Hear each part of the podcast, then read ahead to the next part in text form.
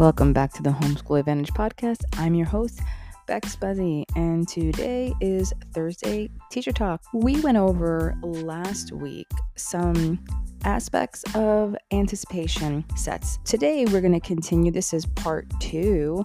We're going to be talking about the different types of anticipatory sets you can use for the different types of learners. So, go grab your coffee, go grab your tea, and a pen and paper because you're not going to want to miss what I have to say. Let's get into the podcast. Today is part two anticipatory sets. We're going to be talking about the different types of learners.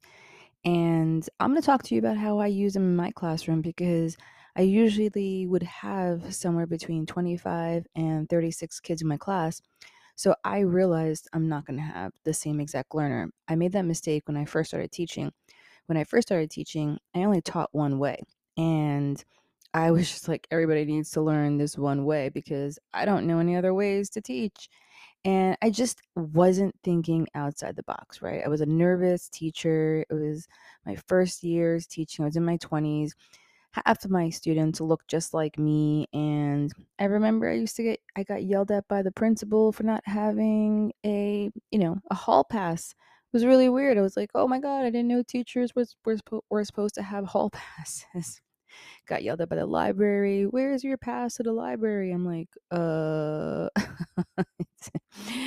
so, you know, you guys don't have to worry about that. So, anyways, anticipatory sets. We have a few, we have a couple of different learners that we're going to be talking about. One of them is called the kinesthetic learner.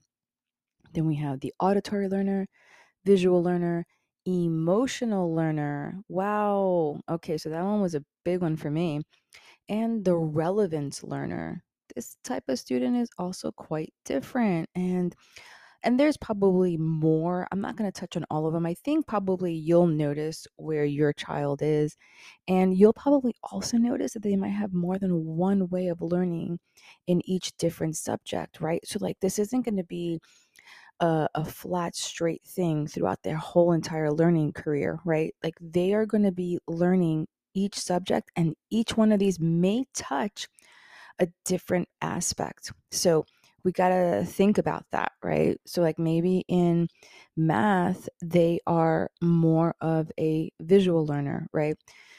And let's say in history, they're more of a relevant learner, right? But they still need some visuals to help them, but they have this extra thing that's going to you know really solidify the understanding and the comprehension of what they're going what they're learning. So these are things i want you parents to think about. So let's tackle it in. So kinesthetic learners. Okay this is me. I know i know me. I am always having to move. I remember when i first started teaching i would have students that have to move around and since i was such a scared and nervous teacher I thought if they were moving around, that meant I was losing control of the classroom. So they couldn't move, they couldn't do anything because I was fearful. And I think sometimes we come into teaching thinking, oh, if it has to look like this, and if it doesn't look like this, then it's not it's not like teaching or learning or whatever it is that we're doing is not actually happening. And that is the beauty of homeschool. I know I talked to a ton of parents who always keep telling me my child would be considered the bad kid. My kid would be considered the kid who is disruptive. That's why I keep them home because I want them to be able to feel free and do and be the person that they are. I remember I talked to this one lady um, and she told me that her son would actually bounce off the wall. She's she was like, "No, really he would run into the wall and bounce off of it. I started thinking like, "Oh my gosh." When you think about that in a classroom, it that wouldn't work, but she with her understanding said, "I can do this. You know, I can teach my kid and I'm going to go for it." So he was com- really a kinesthetic learner, right? Like she had to have him doing a lot of manipulatives. And there are so many different ways that you can teach your child. It doesn't have to be um, you know, this one way. So kinesthetic learners, they have to move. have them moving, have them acting. They can act out different things. That's what I used to do with my verbs, right? When I used to teach Spanish, I would have all my verbs out and I would have all my students get up. Now, all of them would be like, "Oh, Miss Mrs. Well, back then when I was Martinez, Miss Martinez, I don't want to do this. Oh, I don't want to." The truth was, they really did. They just didn't want to be made fun of, and that's another thing that is so awesome about homeschool that kids don't have this complex, and that is so awesome. You know, we don't want them having to think about things that aren't even important, like I have to look cool.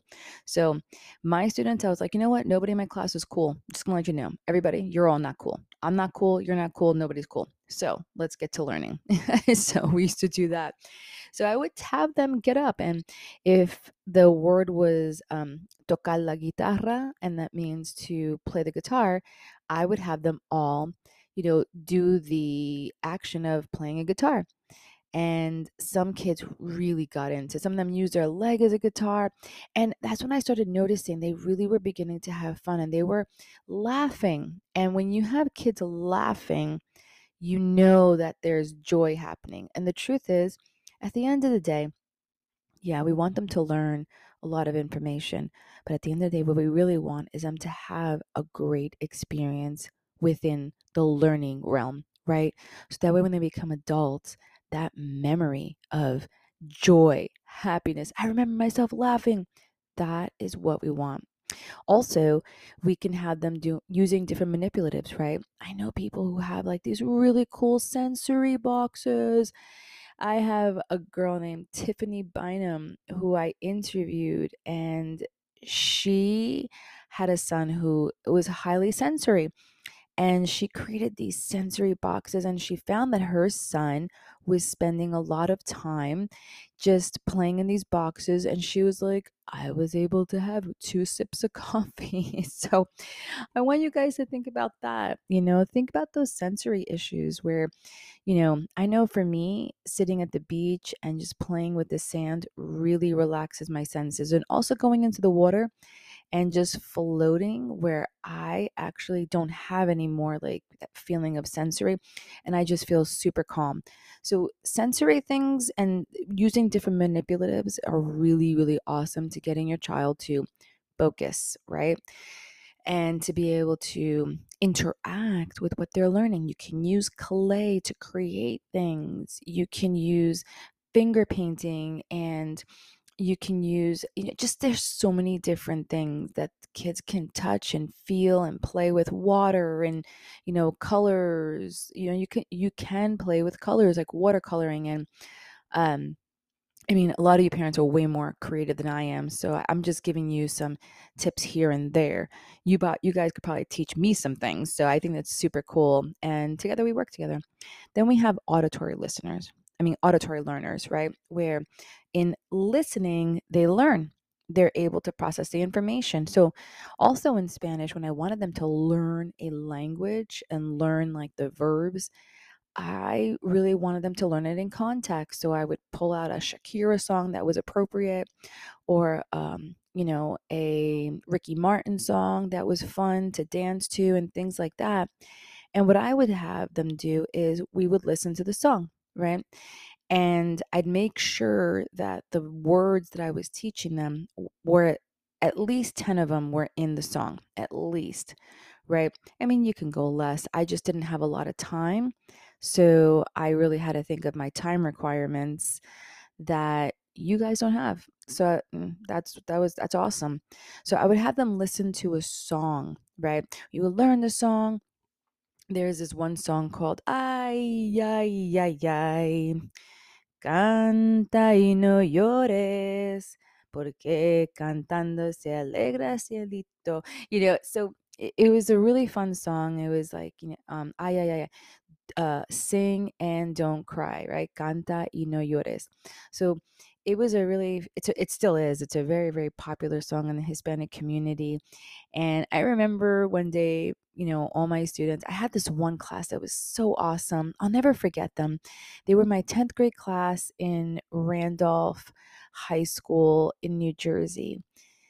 They just brought me so much joy and they really really wanted to learn the language and it was so much fun with them. So i would bring in these authentic songs and i remember one day you know sitting at my door and watching my students walk away and three boys they're all arm in arm you know and they're swaying across the hall singing the song down the hall and they were just so proud of themselves that they were able to sing a song and they would come into class every day and they'd be like miss miss martinez this is when i was martinez um because when i was mrs buzzie i began to teach biology and chemistry so that's why i keep going back to um, martinez and anyways um they came into class and they were like miss buzzie i listen i heard the song on the radio and i was able to sing with it my mom was like so shocked you know and, you know, these are things that you can experience with your kids. So, how cool is that, right? So, then I would always take it to the next level. And then I'd be like, all right, guys, you know the song. So, why don't you all now find another song, use the music, and you're to write a rap song or write your own song and you're going to record it. I used to just challenge them to do things so creatively. And sometimes a couple of them just had a harder time with it. So I would pair them up with a person who was super creative, and each person was able to utilize their um, their gift. You know, some of them were more technical. Some of them really knew how to use the equipment.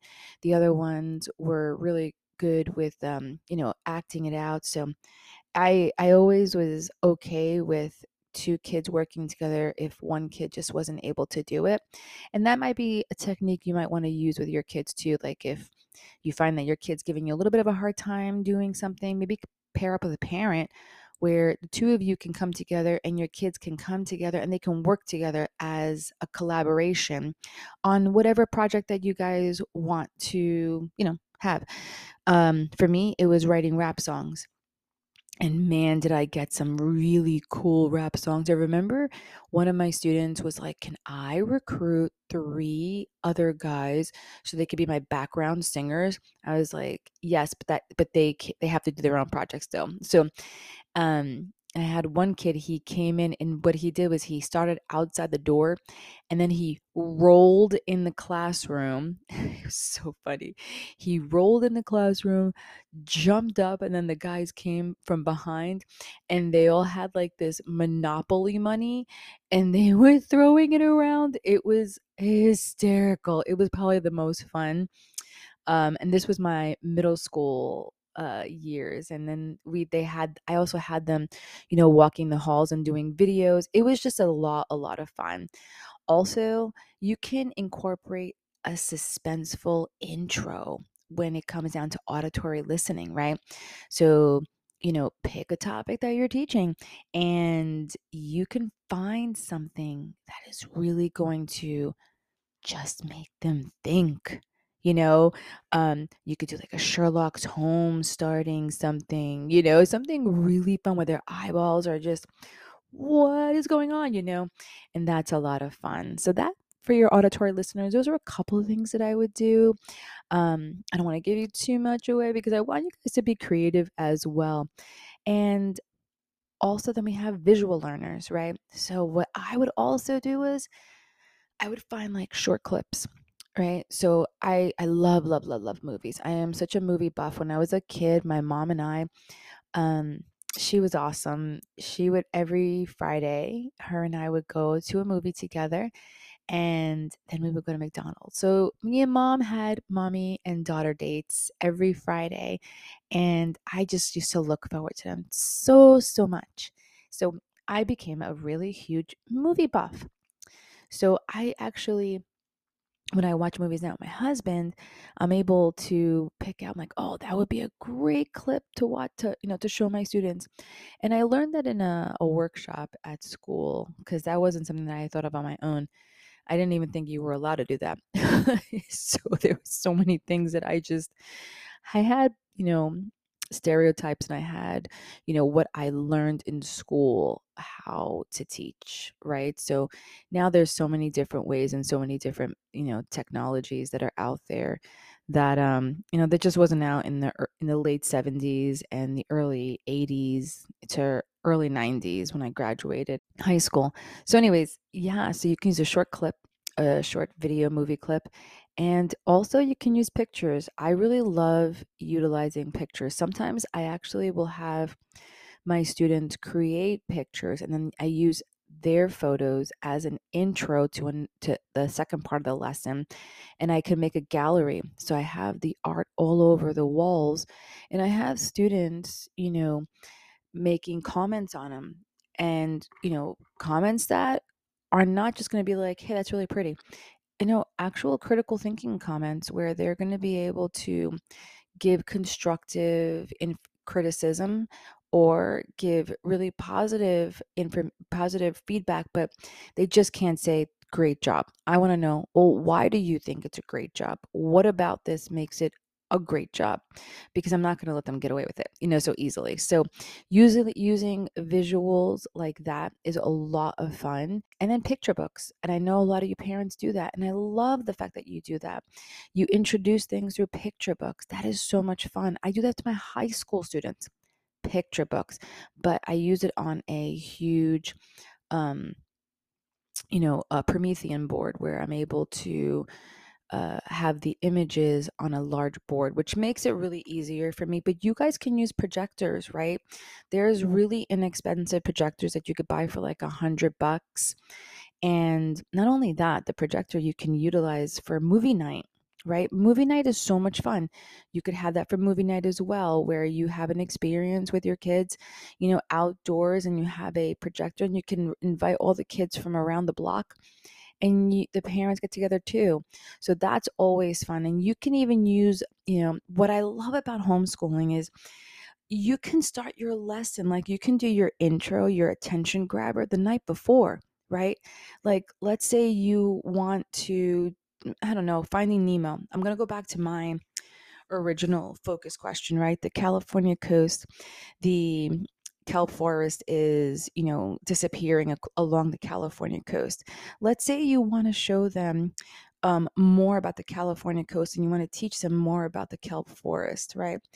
the night before you, you know you can have a neighborhood movie watch where they're all watching finding nemo that right there all the kids are watching it they're having fun they're learning and now you can take all the things that you that, that you saw on Finding Nemo, and you can relate back to that over and over again. That's why these attention grabbers are so much fun. You can relate all of your lessons and you can point it back to the attention grabber that you use. Your attention grabber is such an important aspect of your lesson, and it's a focal point that you can just keep going back to. You can just keep going back to. So that's a lot of fun. Then you have the emotional learner. They want to know the facts, they don't want opinion, right? So you can teach them the difference between fact and opinion. You can open up some pretty big debates, right?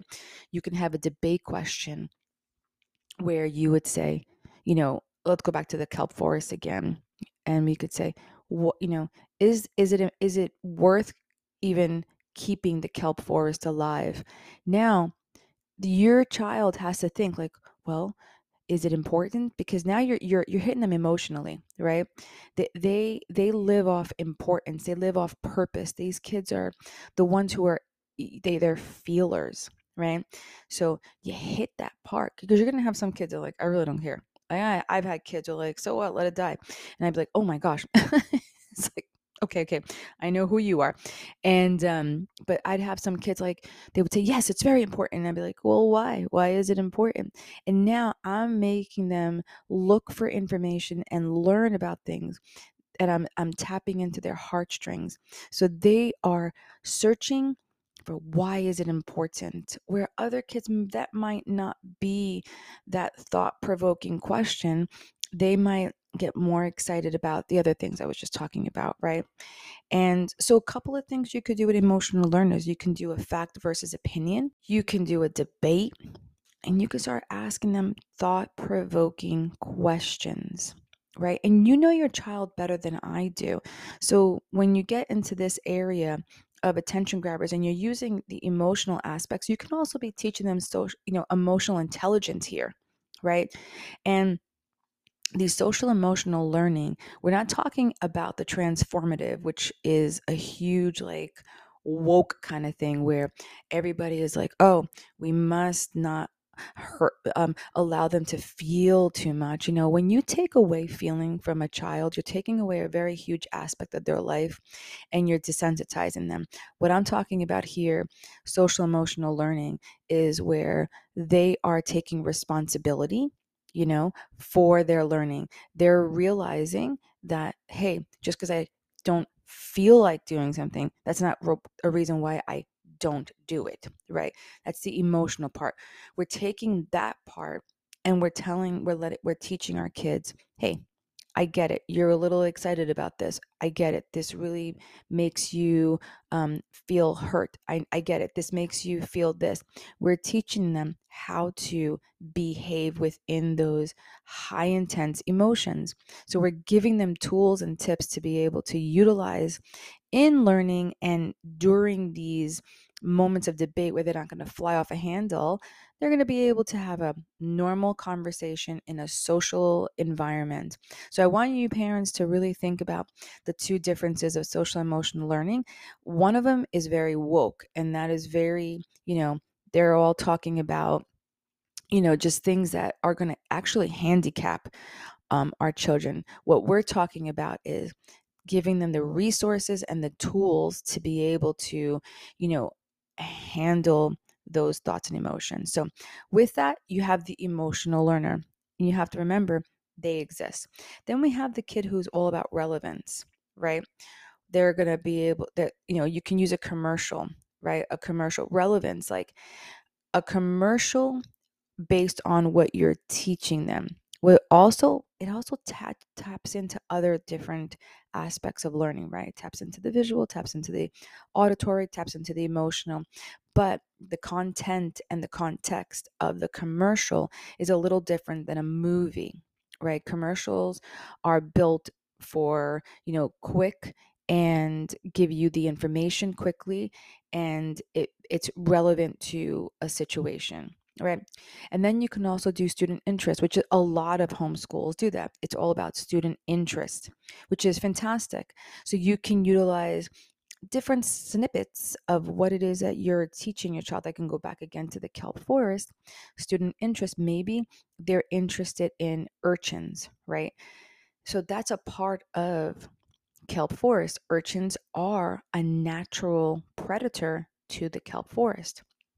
So if they're super interested in urchins and the different types, and you can make the focus about the urchins, but still learning about the kelp forest. It's very great ways of doing this, right? Then, um, you know, you can also create questions with your students. So now your kids are the ones asking the question. So when you have your focus question, you can sit down with your kid. Okay, hey, we're going to learn about the California coast.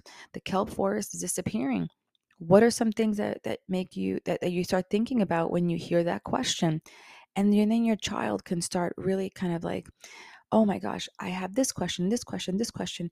And now don't don't say oh well you know that that that that question doesn't really make sense. Just write it down. Who cares? Who cares if it makes sense or not? Write them all down and then say we're going to pick just three of these. Because you you might have some questions that are not that are off context that are, that that don't have any content um, basis towards what you're really learning. So that's perfectly fine but let them ask the question and then just pick three questions that do make sense and you could be like hey this one sounds really good. I like that question. What about this one this one?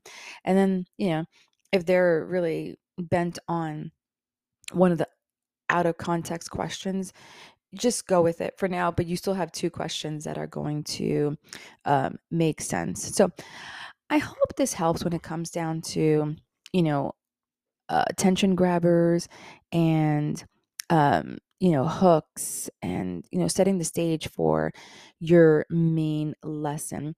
I really do tend to love the hooks and the attention grabbers and setting the stage up a lot more than I even like doing the lessons sometimes because I'm I'm definitely more of I, I'm more of an emotional learner. So I I actually will recreate different attention grabbers every single lesson that I have because I just realize how how how the world right now society is full of sensationalism. So it, it's really hard a lot of times to compete with that. Now you parents have the option of you know minimizing the amount of sensationalism your kids do watch right? So it will make your teaching and you know you opening up these different lessons to them a lot easier where me i have students who come from everywhere and some kids are just so very desensitized to any type of you know attention grab or a hook they're just kind of out of it but you all have an amazing opportunity here. Again i hope this helped. If you have any questions please reach out. My email address is R E A L E D T A L K at gmail.com. If there's anything you want to learn about or know about, um, just shoot me an email and I'll be able to make a podcast for it. It's been really great spending time with you, and I hope you guys have a great day. See you next time.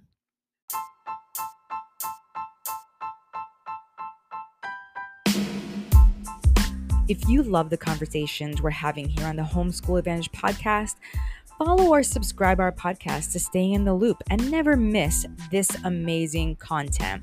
And please highly consider taking a minute to leave a positive rating and review to help others like you discover this show.